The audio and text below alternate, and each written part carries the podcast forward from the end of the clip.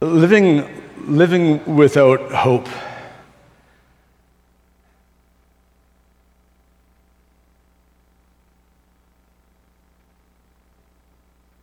Stinks. Tiresome. Does your battery feel drained this morning? Life crowds in and you feel bushed.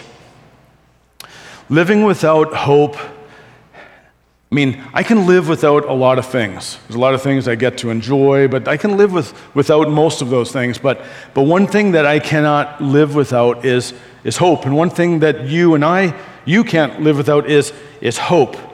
Specifically thinking about living a life where I believe that God does not have a purpose for human history is brutal, discouraging. Believing that God will not one day make all things right is, is emptying, discouraging, depressing.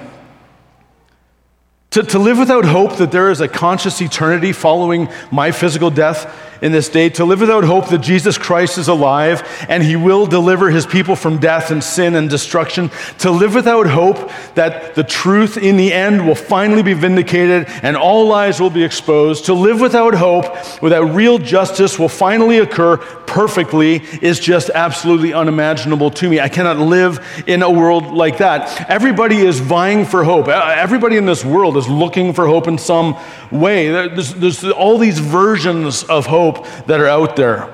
Coping mechanisms, maybe, is what they're called. Cultivating some sort of hope that believes something will happen tomorrow that's better. There'd be a corner turned in this thing or that thing. And so there's, there's these little hopes that fortunes will change. And inability to deal with the pain and pressures of their everyday life, people simply escape to whatever fantasy world they have created for themselves. And yet, in the end, uh, nothing is surer than just making that which is inevitable inevitable. And of course, many would say that that's what we as Christians have done. They'd say that we've simply bought into a religious hope, a, a coping mechanism to deal with this life, to deal with the hardships, that there'll be a better tomorrow, there's, there's heaven. And in this world, uh, much like every other world, uh, every, other, um, every other generation, um, in this world, there is a, there's an increasing sense that religious people are nuts. And they're just like, they're, they're coping in a different way. They're coping in their own way, and their thing is heaven. But that's not Christian hope. Christian hope is not just like saying, well, there's a better tomorrow. Let me explain. Christian hope is firmly in the return of Jesus and all that is associated with his return. And it's not a retreat, it's not just an imaginary playground that we play in while things are going bad all around us and just kind of head in the sand and, and, and ears, ears closed and just saying, well, well the Lord's going to return and it's all going to be good. Just somebody to get, get, get through this.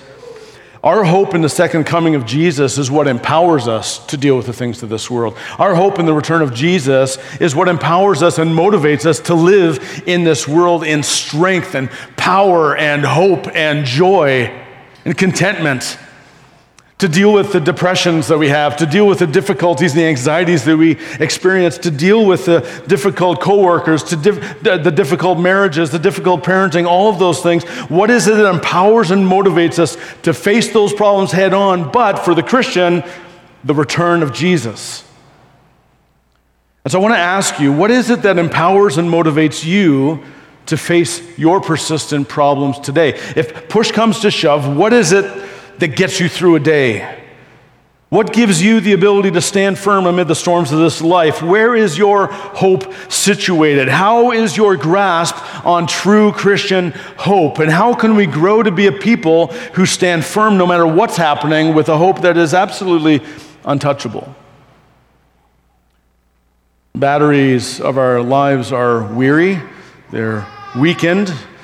Sometimes we wake in the morning and, and the, the engine of our life goes tick, tick, tick, tick, tick.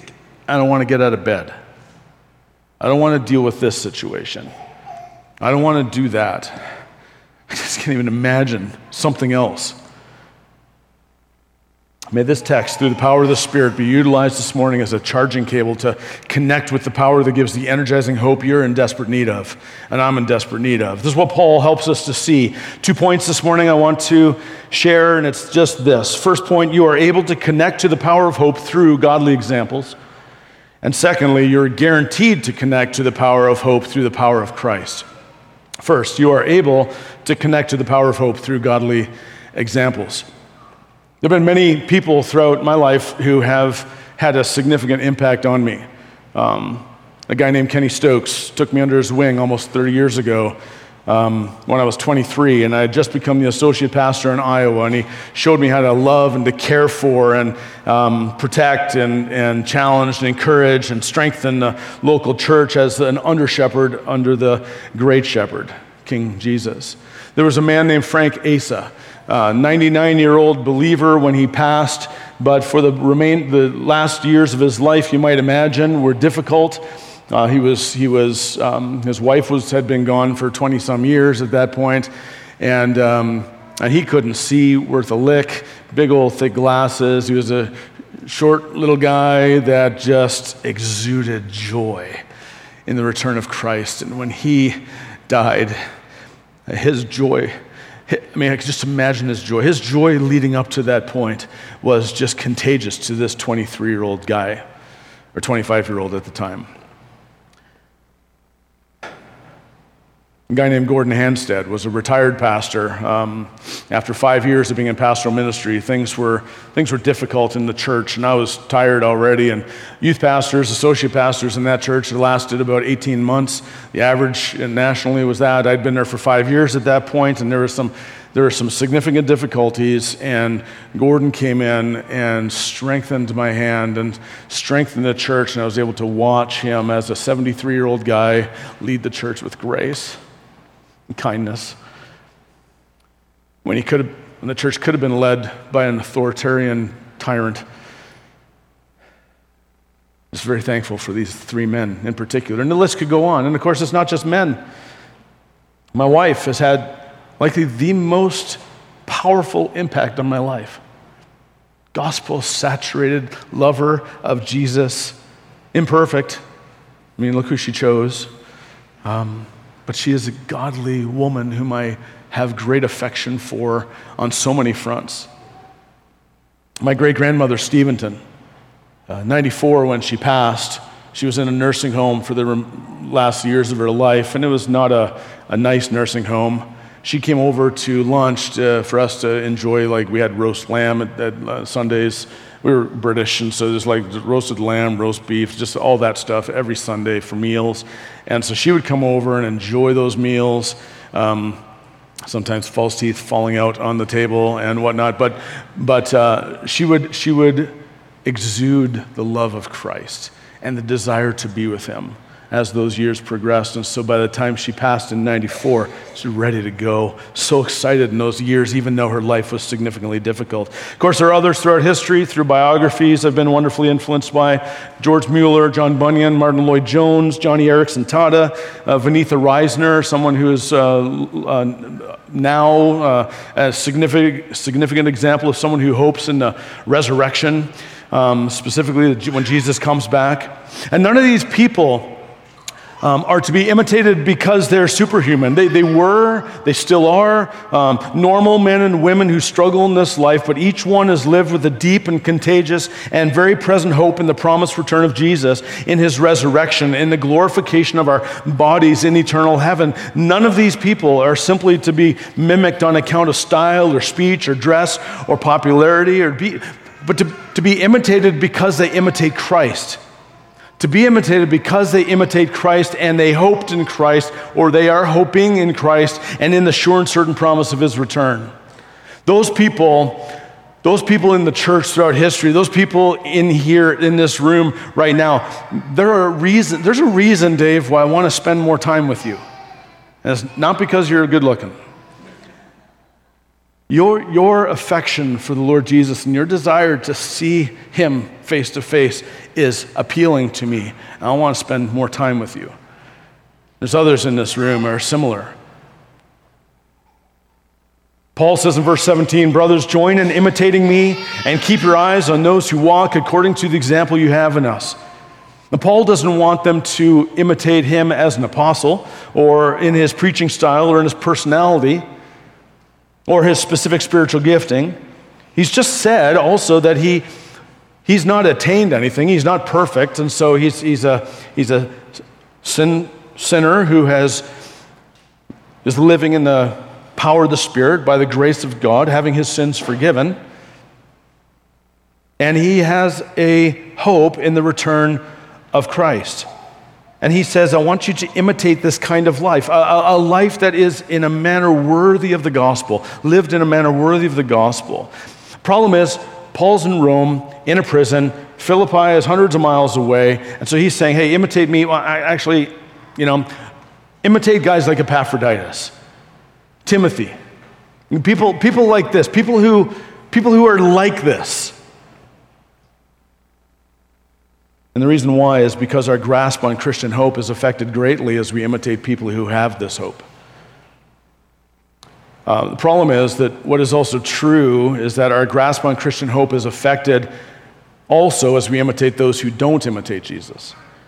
The reality is that there are many so called Christian role models in our society and in the church at large where they'd be better off being ignored rather than imitated. And that was true in Paul's day, and that's very true in our day as well. Verses 18 and 19 say this For many, of whom I have often told you and now tell you even with tears, walk as enemies of the cross of Christ. Their end is destruction, their God is their belly, and they glory in their shame, and they set their mind on earthly things.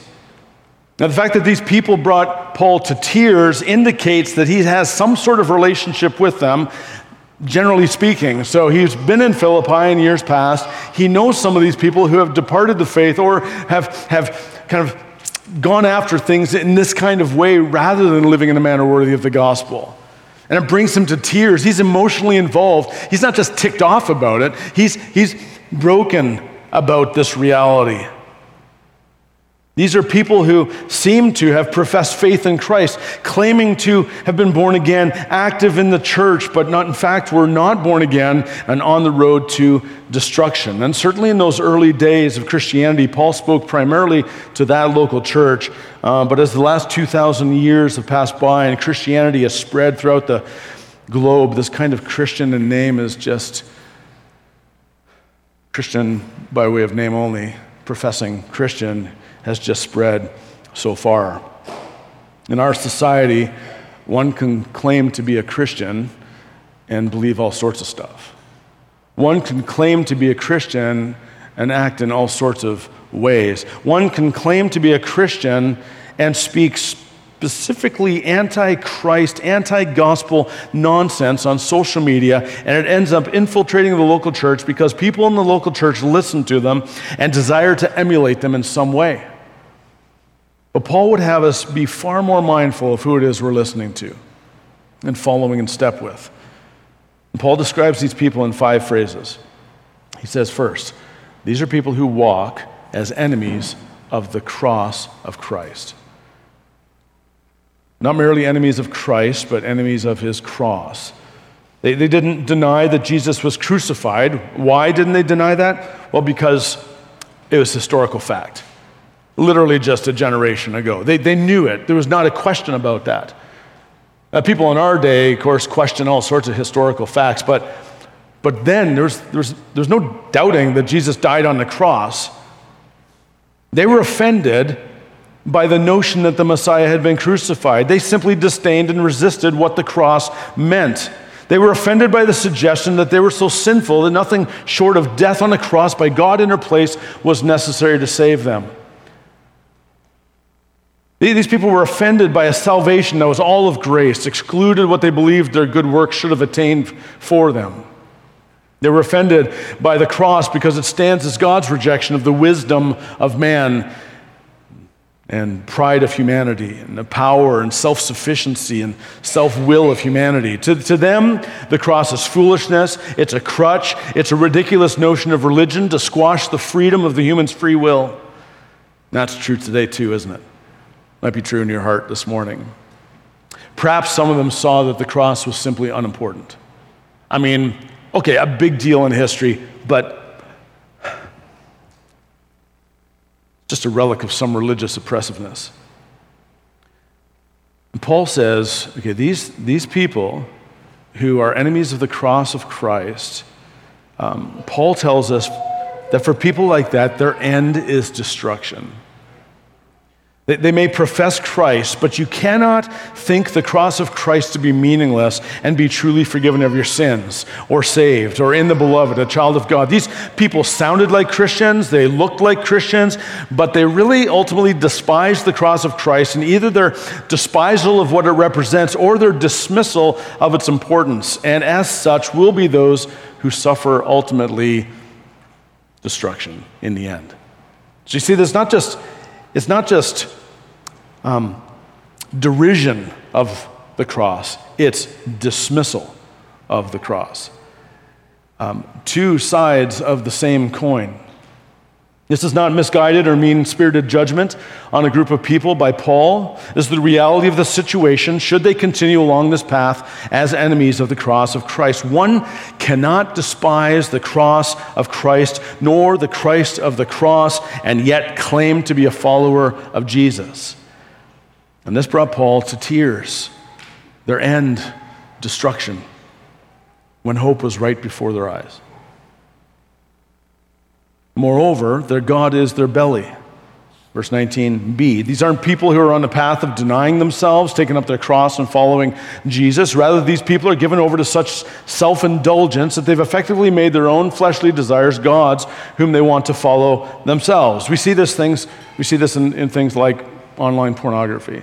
Just given over, given over to it. Just their appetite wants it. Ruin their marriage and to ruin their relationship with the Lord, to make shipwreck of their faith, all for what their bodies crave. Whatever sinful inclination they feel, they embrace. Whatever immoral hunger they long for, they indulge in. When their appetite for whatever it is they want cries out for satisfaction, these people bow at the throne of whatever it is they worship, and they obey it repeatedly.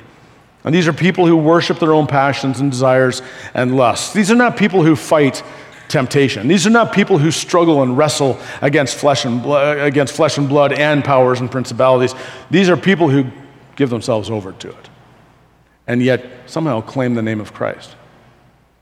Enemies of the cross. Not just is God their belly, but they actually glory in their shame last part of verse 19. The very wicked and perverse behavior that ought to bring conviction and shame, they actually promote and they praise and take pride in. I mean, it's, again, it's one thing for a professing Christian to sin and then feel convicted and pursue repentance and belief in the gospel. I mean, that's our life. That's a joy that we have, a privilege. It's the power of the Spirit and the power of the gospel at work in our life. But it's another thing altogether that when you, like when you feel conviction or guilt, and instead of pursuing repentance and believing the gospel, a person actually turns and promotes their sin and glories in it. The, the recent rash of big names in evangelical Christianity who've gone through so called deconstruction of their faith fit into this category. Um, promoting and even charging people to learn how they deconstructed their faith and living in the glory of it as though I'm finally free of the cross of Christ. Uh, these are people whom Paul says set their mind on earthly things. They don't simply think on earthly things, they set their mind on earthly things. And each of us are inundated, aren't we, with things of the world. We, we just, we have things coming at us all the time. These people, though, whom Paul is talking about, aren't just having the infiltration of the world and battling it, they're obsessed with the things of the world. They just want the things of the world. They long for the things of the world. They think worldly thoughts. They don't wrestle against that whatsoever. They're fixated on the here and now to the exclusion of eternal and heavenly realities. And these people who may very well profess Christ are set on the things of this world. And Jesus says very clearly in numerous ways, He says, You cannot play both sides of the fence. You, you cannot love me and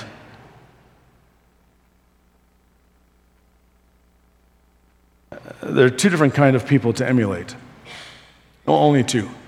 People who glory in the cross of Christ and those who are enemies of the cross of Christ. They might be the nicest people in the world, but enemies of the cross of Christ, nevertheless. Only two options. And consider the huge contrast that Paul makes in our text between the two. It, he says, There are enemies of the cross whose destiny is destruction. That's one option. You want to imitate that? And there are those whose joy is in the cross and whose destiny is eternal freedom. There, there, there are those devoted to indulging the body and making a God of its appetites, and there are those who look forward to the transformation of the body by our God and Savior Jesus Christ. There, there are those whose citizenship is completely centered on this world and the politics of this world and what's going on in this world, and I'm just invested in this world so much that. And then there are those whose citizenship, citizenship is primarily centered on the new heavens and new earth. And so their involvement in the things of this world is strengthened by the reality that they're citizens of another country. There are those who set their minds on the temporal things of this world and live with no eternal expectation or hope. And then there are those who set their minds on eternity and live with expectant hope in the promised return of Jesus. We have these two choices always before us. And of course, we have these two choices ourselves as far as the way we're reflecting and other people imitating us. Which kind of person do you observe? Which one do you desire to emulate? What kind of person are you whom others observe and desire to emulate? Is the grasp we have on real hope is certainly affected by those whom we choose to observe and emulate. And the reason I titled this portion or this, this section is specifically this way you are able to connect to the power of hope through godly examples is because it's optional. For us this morning, to find hope by observing and emulating godly examples or not. And it's not just not by way of neutrality, but you're emulating something. And it's either the one or it's the other. And of course, yes, there's, there's continuums on each side, but, but the reality is there's two choices. And I'm just asking you, which one do you which one are you, and which one do you want to emulate? For the Philippian believers and for you and I who love Christ and have trusted Christ, Paul tells us that there is real power in our hope. I, I would say that one of the biggest struggles in the church throughout, throughout history has been hope. Hope getting undercut, hope being stripped, hope being, if the enemy of our faith is, is challenging us, is, is, is confronting us, is trying to strip us of anything, it's hope. Strip us of hope. Second point, you're guaranteed to connect to the power of hope through the power of Christ. Paul tells us, for all those who trust Jesus and live for him, we've been made citizens of the new heaven and new earth, a better country it's not just a future inheritance, but for the one who's in Christ, it's a present experiential reality as one who has been moved from uh, the kingdom of darkness into the kingdom of light, the kingdom of the enemy into the kingdom of the Son. We've been brought into a new kingdom. Do you believe that you have been brought into a new kingdom? It's hard, isn't it? Because we feel oppressed on every side. We feel this kingdom ruling and reigning, but it's not ruling and reigning for those who are in Christ. We're part of a new kingdom our home country is not simply a distant hope, it's a present reality. Our new citizenship is infinitely better, entirely untouchable by the things of this world in the face of tyrannical leaders and socialist despots and humanistic democracies. All kinds, all kinds of politics, no matter who it is, all kinds of countries, no matter, no matter what, kind of, what kind of nation it is, the better country, the citizenship that we have been brought into hands down, immensely, intensely, infinitely better and eternal. As citizens of that better country where we await a Savior, the Lord Jesus Christ, verse 20. All the joys and splendors of heaven as those who enjoy the presence of God now by the blood of Jesus. I think, think about it like as I've led at different times where we talk about how when we come here, we, we come here on Sunday morning, not just to come to Bellbrook, we come here together to come before the throne of God by the blood of Jesus to Mount Zion into the presence of the Lord, not trying to not trying to woo God down somehow by our energetic worship or not. It's the reality is that we get access to the throne room. We get to come and we get to enjoy his presence. And Christians eagerly await with joyful expectation the return of Jesus, where we see him face to face, looking at the horizon, knowing that one day we'll finally see him. This morning, um, you know, it's the second week of, of the resurrection, uh, it's the second Sunday of Easter. And if you're familiar with John's telling this, this was the day, or maybe tomorrow, where, where Thomas, where Jesus shows himself to Thomas, and he says, Put your hands, put your hands here, feel, and know that I'm the real deal, that I have risen. And Thomas says, uh, My Lord and my God. He like just he says, oh, Yes, you are alive. And what is it Jesus says? Jesus says, um, you know, hey, it's great that you see this now. Blessed are those who have not seen and yet believe. And that's just each one of us in this room. Blessed are those who have not seen and yet believe. We long for that day when we will see him face to face. And one of the reasons we eagerly anticipate that day when we see him is because Jesus promised that he will transform our lowly bodies to become like his glorious body.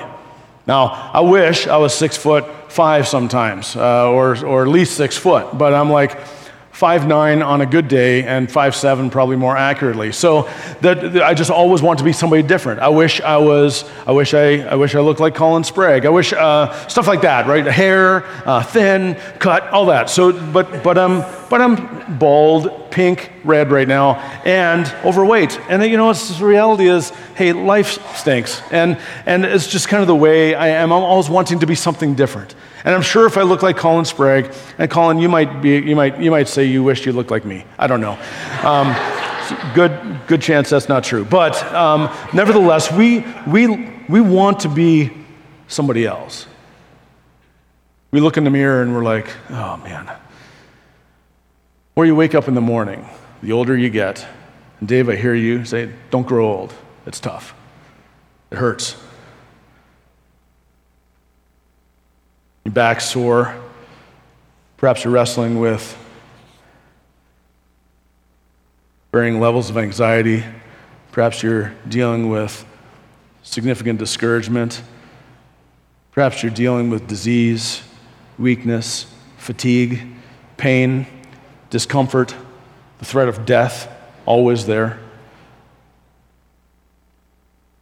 How, how do we respond to those things? We know how the world responds. How do we respond to those things? Does your hatred of what is happening in your body strip you of life and joy and hope? Or, or does it cause you to fix your eyes on the heavens and, and the return of Jesus, who will finally, fully, and forever change your body into one that's fit for the glorious of heavens and the kingdom of God? This is, the prom- this is one of the promises of Christian hope is that it will not always be like this. Friends, you and I will live for eternity in a very real, glorified, and redeemed body. We will not be simply spiritual beings who float around. We consider the resurrected body of Jesus as our example, not a ghost, a real body, one who ate, one who swallowed, one who was able to be touched, one who talked. Now, our eternal existence will be, as those who believe in Christ, those who trust in Christ, will be in a glorified body that no disease will ever touch again, no death threaten anymore. And how is this so? Well, Paul says he will do all this by the power that enables him even to subject all things to himself. The power that created all things by a word. This is the power that created trillions of stars into existence out of nothing. This is, this is the power that parted the Red Sea. This is the power that caused manna to fall from heaven and he made the uh, walls of Jericho collapse at Israel's feet. This is the power of God that preserved Daniel in the lion's den. All these stories that we, we look at and we consider and we just kind of say, well, that was amazing. It was just more than amazing. The reality is there's a power of God at work, and that power of God that did that is the power of God that will make sure, make certain that our bodies don't stay like this. But there is a resurrection day for us when Jesus returns. This is the power that enabled the virgin to conceive and give birth and conquered demons and calmed the sea and cleansed the lepers and raised the dead and sustained Jesus as he took on our sin on the cross and the power that raised him from the dead. This is the power that took hold of your life. This is the power that's taken hold of my life and redeemed us and, and set us free from our sin, wiped the guilt of our soul clean, and gave you the Holy Spirit, the eternal Holy Spirit of God to empower us to dwell within us. This is the power that will one day appear again and destroy all of God's enemies and deliver God's people and raise us and transform us and glorify our bodies to be like His own. This is the power of Christ in which we've placed our hope. This is why this is why verses like this mean something. Why so downcast, O my soul? Put your hope in God. This, this power extends to all things, Paul says. While his enemies and ours still exist all around, they will never prevail. The power of the kingdom of Jesus Christ, of which we are citizens, is seen now through the preaching and declaration of the gospel, both here and in Turkey, even even what's already happened, but like when the gospel is being preached, not just on Sunday mornings, but as it's being proclaimed, as we're taking the Lord's Supper, there's, there's, there's the kingdom of God expanding and growing in its power that's happening. His, his kingdom is expanding, and uh, that we're, we're citizens of when God's people walk in humility and humbly submit to suffering and persecution. And the power of Christ is seen when we don't revile someone when we're reviled. That the power of Christ is seen when a suffering believer doesn't turn away from his faith because he or she is overcome by the sheer beauty of Jesus in the face of all the pain and the sorrow of this world and longs for that day when there will be no more death, no more pain, no more sorrow, and all will certainly be well. And though you may not always think you see it, the power of God at work, it is indeed the power of Christ that keeps everything necessary in this physical universe in place. And we take this for granted all the time. And we, we are a science worshiping society. Science is awesome. But there is a God before the science. You're not exclusive. One doesn't exist without the other and it's not not God that's in question. Science exists because God made it. With a word of his power, he created, and all things hold together, including you and your face right now looking at me, and your chairs, and my feet, and this podium, and this Bible, this light, this candle, these lights, this building the sun, the moon, the stars, the land, the grass, the, everything that we just take for granted ever. Power of God at work all the time. It's glorious.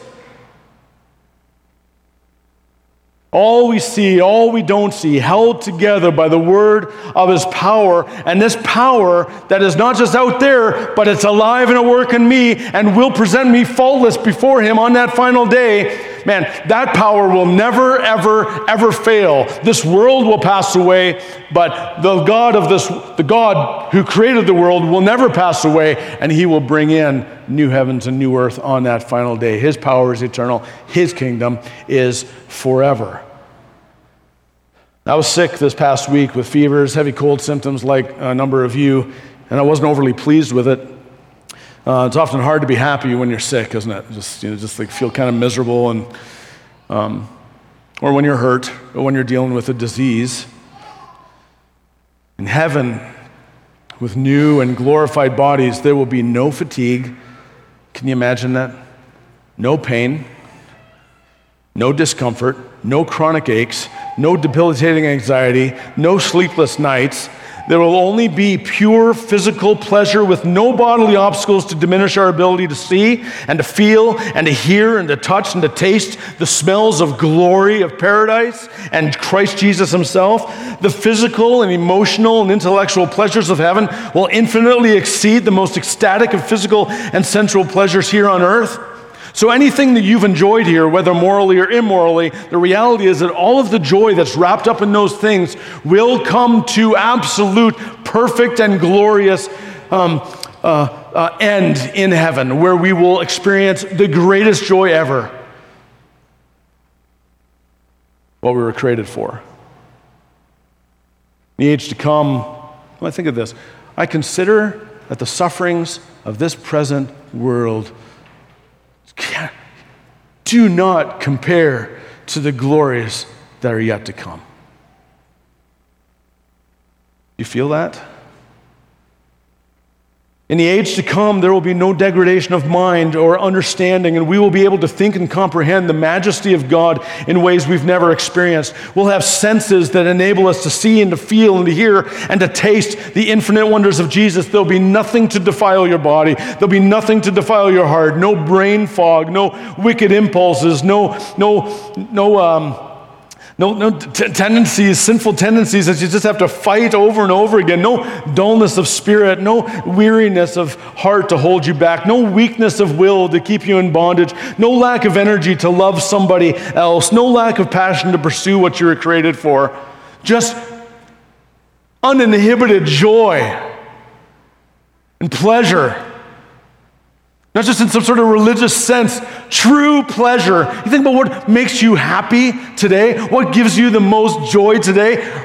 It, it compares not at all to the joy that is heaven. It, it's, it's a little taste, a little taste of what is yet to come. You like a juicy steak, right? We love a juicy steak or whatever your favorite food is. And it's just a little tiny taste of what we're going to experience in heaven all the time. This is indescribably joyful. And listen, the practical benefit of fixing our eyes on this and finding people who are like this to observe and to, and to emulate, man, the practical benefit is that we'd stand firm amid a world that shakes and a life that feels very shaky. It's this sure and certain hope of the second coming and eternal heaven that gives us the power to not indulge ourselves in the way the people that Paul describes in verse 18 and 19 do. And for many of you who feel trapped in almost unbearable pain or circumstances you can't control, this, this may be the only thing that keeps you from suffocating in despair. You, you must remember that what you're experiencing or suffering now is not the final word. It's just not never ultimate, it'll never prevail.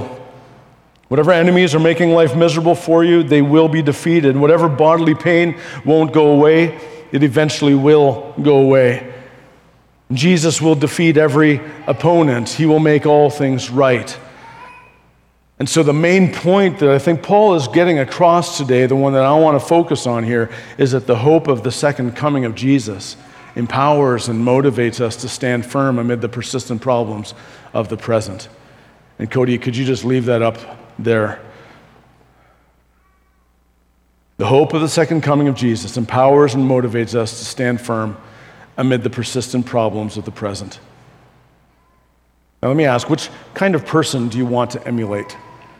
Who is it you listen to? Who is it that you observe? Who is it that you emulate now? Because you emulate someone Everyone does. And our grasp of Christian hope is significantly affected by those we are listening to and emulating. Uh, there's a lot of emphasis on more information, a lot of emphasis on more teaching. That, that uh, if, they just, if they just know this, if they just know this, then, then all will be well. People's issues will be handled, especially over the last couple of hundred years, that's been true. But we'd be wise to recognize that oftentimes truth and goodness and holiness are better caught than taught. Now, I'm not saying teaching is not important. Teaching is, is very, very important. But I'm saying it's not the pinnacle of what we're after. Who are those people in your life who you want to catch things from? Who do you hang out with? Whose conduct are you observing? Whose conduct are you studying? Whose conduct are you imitating? Whose lives serve as a model for your own? That's, that's an application question. Who is it? It's two choices. Remember those two choices? And yes, there's continuums on both sides. There's not t- talking about, you know, is, is Hitler the one that you're following? Or it's, it's much more nuanced than that. But in the end, enemies of the cross are those who cling to the cross?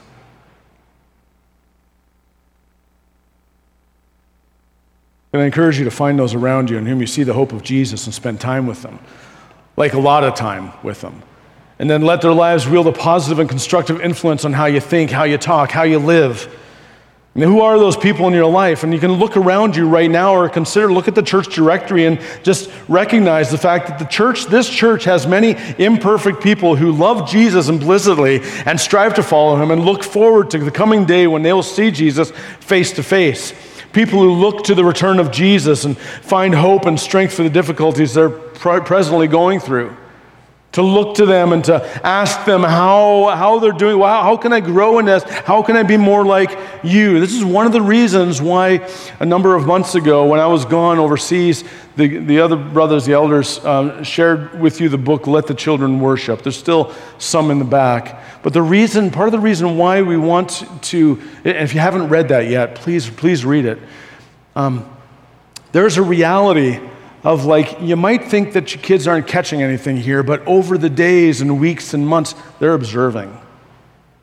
They're observing. They're not just being taught a one way pieces of information all the time, which is also necessary, but they're watching and learning. They're watching who? Well, they're watching you, parents. They're watching you worship, how you worship, how you're interacting. They're considering other people, other godly saints around. Who are these people and why, why do they seem to care so much about this stuff? Creating questions in their hearts. They see us taking the sacrament at the end of the, the sacrament of the Lord's Supper at the end of the service. And if you are in it with them at all in conversation, they're going to ask the question what in the world is that all about? Gospel opportunity galore.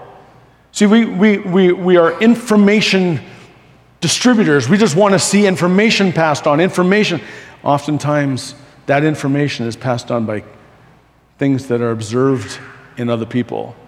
It's one of the reasons why we want your kids in here with us to be able to watch and observe and enjoy and be participants of that this church is their church that this, this celebration service is their celebration service as the weeks, months, and years go by. Now, more pointedly, to, to what extent are you yourself a role model for others? There are, there are those who are, in fact, observing you right now. Again, perhaps as children observing parents or adult kids observing older parents. Perhaps it's a friend or a coworker what is it they're observing in you? Did, did they see a life of angsty morality that claims to be filled with joy in Christ? Or do they see a person you know, really filled with hope, a, a, a person who struggles, a person who wrestles, a person who's tired, but a person who has hope in the return of Christ? Do they see imperfect people living lives in a manner worthy of the gospel, lives lived in self denial and in imitation of Jesus Christ, living in the promise of the resurrection and our glorification when Jesus returns? Or are they seeing something else? Friends, I introduced you to a guy named Frank Asa just at the beginning of this sermon. 73 years my senior when, he was in, when we were in Iowa.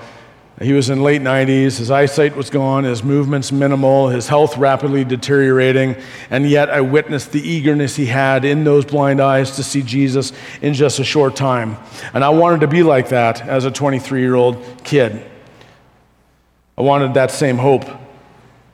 When I sat at a funeral of the great evangelist Oswald J. Smith in Toronto when I was 17, I'd given my life to Jesus just a year and a half prior. And then I heard about his life given over to Jesus, lived in the power of the Holy Spirit through many, many, many difficulties, especially as he grew older.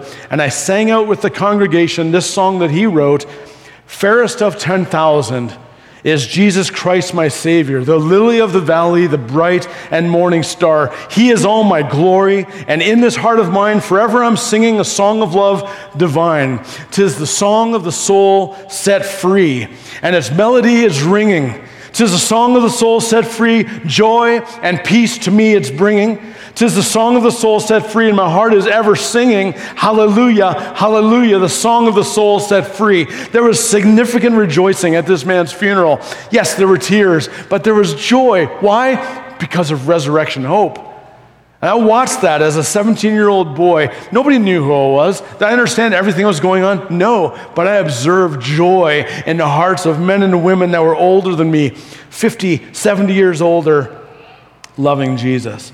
And I, when I sang that song, I wanted, I wanted the joy that, that was all around me. I wanted it then, and I want it more now, 36 years later. And this desire is only the kindness of King Jesus in sending His Holy Spirit to cause me to see clearly. Was why I wanted to sing that song, Open My Eyes, Lord. I want to see Jesus, to see Him increasingly, so that one day when I see him face to face, I'll recognize him and enjoy him forever. This hope in Christ and his second coming and in eternal heaven is no crutch. It's no coping mechanism. It's what empowers us. It's what motivates us to stand firm and confront the difficulties head on with real hope. I mean, go after coping mechanisms all day long and they will come and go, and sometimes they'll work, other times they won't. The resurrection of Jesus and the power of the Holy Spirit unfazed, infinite power at our disposal. We have examples all around us of those who live in that hope. People who live with the power of hope and the power of Christ amid the difficulties of this life, and those who live in the power of the Holy Spirit for the glory of God and enjoy real, lasting, transforming, empowering, motivating joy. So, again, I ask you, who are you listening to? Who are you observing? Who are you emulating? Someone who has the eternal hope and lives in the good of it, or someone who lives in the scrap heaps of indulgence that leads to destruction? Each of us commits similar sins as to those whom Paul calls enemies of the cross. We, we've set our eyes sometimes on earthly things. We've gloried in our shame. We've obeyed our fleshly appetites. But but listen, Christ Jesus, in whom we have hope that this body of flesh and this fallen mind will one day be set entirely free, delivered, not to struggle anymore, absolutely transformed and raised to new life. That's the Jesus we trust in. That hope isn't just for a day off in the future when Christ will work in power on our behalf, but this hope is a present reality, which is why Paul would exclaim in doxological exclamation. He says, Now to him who is able to do far more abundantly than we all ask or think, according to the power at work within us, to him be glory in the church and in Christ Jesus throughout all generations, forever and ever. That's true power. That's real hope. Something none of us can live without something that literally everyone is looking for around you? Does this hope exist in your own heart? Does it motivate you to get up in the morning? Does it motivate you to get up and face the day, the difficult day that's before you? Is this the hope that you hold out for your kids? Is this the hope that you hold out for your friends? Is this the hope that you hold out for your coworkers? Is this the hope that you hold out for your enemies? If not, what are you waiting for? The hope can start doing that right now. This is a present truth. And there's something specific and unique about the sacrament of the Lord's Supper that helps us in this very thing. Our statement of faith states this about the Lord's Supper. In the Lord's Supper, the gathered church eats bread, signifying Christ's body given for his people and drinks the cup of the Lord, signifying his blood shed for our sins. And as we observe this sacrament with faith and sober self examination, we remember and proclaim the death of Christ. We commune with him and we receive spiritual nourishment for our souls, signify our unity with other members of Christ's body, and look forward to the Lord's triumphant return. As we come to eat, to look to the table, to, to eat and to drink, we look with the eyes of our heart to, to the past and we remember specifically what Jesus has done for us. He broke his body in our place on the cross in real time and space. He actually did shed his blood for us on the cross. And he did this so we would have forgiveness of sins and be welcomed into the family of God, the body of Christ, if we place our trust in him. So we do look backwards and we do remember. And certainly, this is what the Lord stated clearly in the Lord's Supper on the night he was betrayed when he said, Do this in remembrance of me. We look back and we see, but we also come to the table living in, in the present. And as all meals do, this meal is meant to nourish our body. But how is a meal like this supposed to nourish our body? It's obviously doesn't have anything to do with the quantity, right? There's something else. Now, the context in which we're to eat the Lord's Supper is corporately. We do this together, in fact, as the body of Christ. All the order for enjoying and celebrating this meal speaks of when the church comes together. This is what we do. We, we live in the present together, and we eat the meal together, and we drink the juice together. That the body would be nourished, that the body of Christ would be nourished. And each part of the body is nourished, not just, not just certain parts, but each part of the body is nourished in this meal. And there certainly is a personal nourishment, right, that takes place, but it is the church that is strengthened and nourished most primarily. The body is nourished as we're eating and drinking together as the body of Christ. But strengthened and nourished by what? Now, some Christians believe that, that the juice and the bread actually become the body and blood of Jesus, so that as we eat and drink, we're actually eating and drinking his body, physical body. And so doing that, our sins would be paid for. We, we don't believe that. Yet we do believe that there is a very real sense, spiritual sense, of eating and drinking the body and blood of Jesus. We would be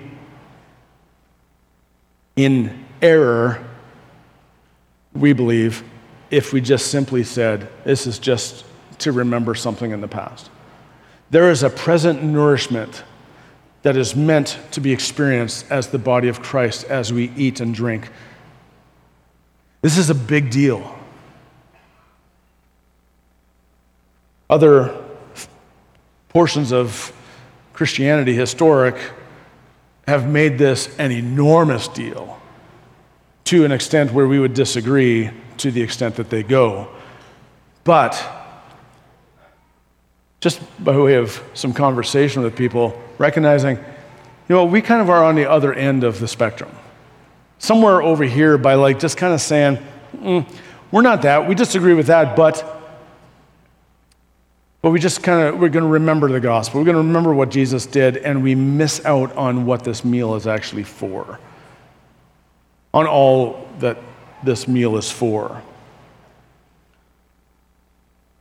We do believe, again, that there's a very real spiritual sense of eating and drinking the body and blood of Jesus. The church has grappled with this. They continue to grapple with this, uh, trying to explain what it is that happens in this meal, but without going too far and striving to not be simply those who would see this meal as a time of remembrance only. We believe at Sovereign Grace Church Dayton that this meal is, in fact, meant to be a spiritually nourishing meal for us, strengthening us at the core of our being, exciting us for faith in life in this day. The Heidelberg Catechism says this As surely as I receive from the hand of him who serves, and taste with my mouth the bread and cup of the Lord, given to me as sure signs of Christ's body and blood, so surely he nourishes and refreshes my soul for eternal life with his crucified body and poured out blood. And so we eat and we drink. We take into our lives, into our bodies, what happened on the cross, who Jesus is by faith, by the power of the Spirit, trusting in all the benefits of Jesus, by the power of the Spirit, nourishing ourselves with the benefits that Jesus obtained for us when he bled and died on the cross. And we are to be nourished by this very real yet spiritual presence of Jesus in all of his risen glory. Now, books and books and books have been written about this, trying to figure out what this nourishment means. How some people again go too far, some people don't go far enough. We're we're certainly not going to find the perfect middle, but we're we're trying to say, hey, we're looking backwards and we're looking upwards right now, and we're saying, feed me, oh bread of heaven. Sustain me eat your body and drink your blood, not just by way of like memorialism, but like taking in the strength and the power and the promises of Jesus. So we look up to heaven where the risen and ascended Christ intercedes for us as our great high priest. And so we're looking backwards, we're, we're looking upwards, we're looking forward then to the day when Jesus will return. The celebration of the supper serves as a proclamation of Jesus' death, which anticipates his return. Jesus himself said in Matthew 26, when he instituted this supper, this kind of thing, that he's looking forward to that day when all will be well. For the ultimate outworking of God's salvation plan has long been associated with the promise of not this banquet, uh, this little tiny meal, but the great banquet to come, where we will gather with all the saints throughout history and rejoice at the marriage supper of the Lamb. So, friends, far from this time being a time to look back and remember, this celebration of the Lord's Supper is full and it's rich, and it's meant by our King to be nourishing for us as we await the day when he returns. So as we come to this table, we celebrate all of the death of Jesus accomplished for us forgiveness for the past and the present and the future, the, the declaration of acceptance before Holy God and being welcomed into his family. Strength by the Spirit of God that comes from taking into our very bodies the spiritual presence of Jesus and fixing our gaze on the day when this little meal will be swallowed up by the great victory feast of the Lamb. So if you are a follower of Jesus, I just want to encourage you to come and to, to partake of this small little meal with us. If you've trusted in Jesus, if, if your hope is Jesus, come and proclaim the Lord's death until he comes with us, taking into your body the body and the blood of Jesus and saying, ah, Fill, fill me up, Lord with more of you. Strengthen me, for I am weak. Recharge my batteries. Cause me to see and to glory in the King of creation. Join the church throughout the ages and enjoying this meal and being nourished by it and expectant for the final day to come.